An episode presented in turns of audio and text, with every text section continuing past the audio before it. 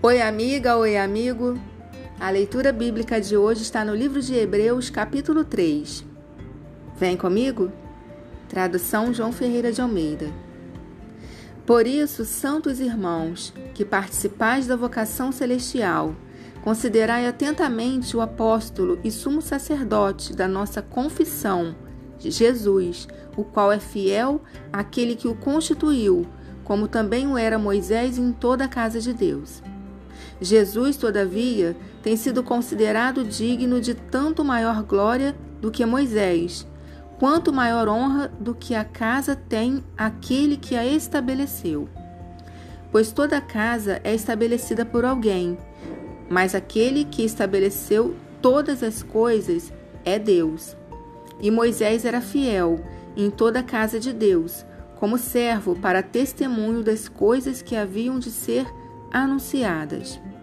Cristo, porém, como filho em sua casa, a qual casa somos nós, se guardarmos firme até ao fim a ousadia e a exultação da esperança.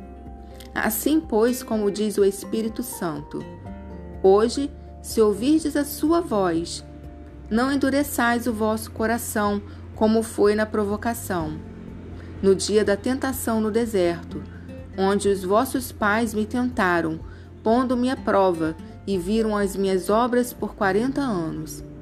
Por isso me indignei contra essa geração e disse: Estes sempre erram no coração. Eles também não conheceram os meus caminhos. Assim jurei na minha ira: não entrarão no meu descanso. Tende cuidado, irmãos, jamais aconteça haver em qualquer de vós perverso coração de incredulidade que vos afaste do Deus vivo. Pelo contrário, exortai-vos mutuamente cada dia, durante o tempo que se chama hoje, a fim de que nenhum de vós seja endurecido pelo engano do pecado.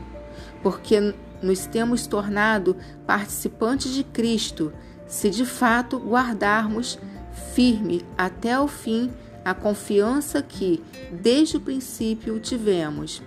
Enquanto se diz: Hoje, se ouvirdes a sua voz, não endureçais o vosso coração, como foi na provocação.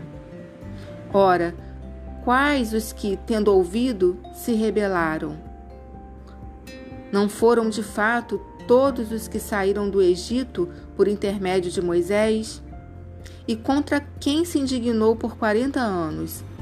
Não foi contra os que pecaram, cujos cadáveres caíram no deserto? E contra quem jurou que não entrariam no seu descanso, senão contra os que foram desobedientes?